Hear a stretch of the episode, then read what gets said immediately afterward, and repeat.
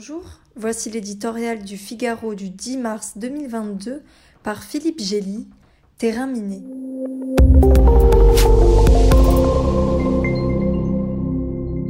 Il aura fallu l'invasion russe de l'Ukraine, devenu le plus grand champ de bataille en Europe depuis la Seconde Guerre mondiale, pour que le pow-wow périodique des 27 chefs d'État et de gouvernement se mue en quelque chose de l'ordre du Conseil de guerre.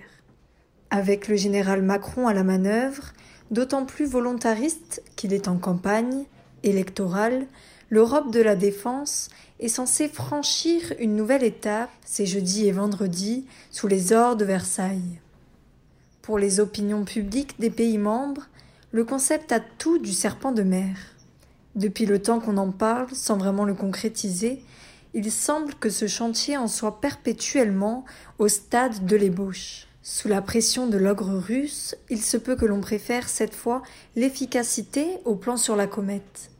Un groupe d'experts suggère de commencer par la montée en puissance d'un solide pilier européen au sein de l'OTAN, façon de dépasser une concurrence qui n'a pas lieu d'être, puis de développer une politique industrielle volontariste afin de réduire un état de dépendance contraire au principe même de souveraineté. Jusqu'ici, on a bricolé à grand-peine des bataillons européens qui se sont révélés presque inutilisables tant les procédures d'engagement restent lourdes et complexes. Les citoyens européens voudraient tout simplement que leurs armées nationales soient suffisamment fortes pour les protéger et assez coordonnées pour se battre efficacement aux côtés de leurs alliés. Est-ce si difficile? Mais la défense européenne reste un terrain miné.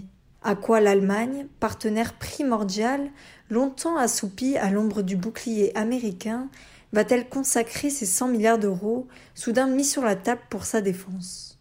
Acheter, toujours, des équipements aux États-Unis? Rebâtir son industrie de défense disparue?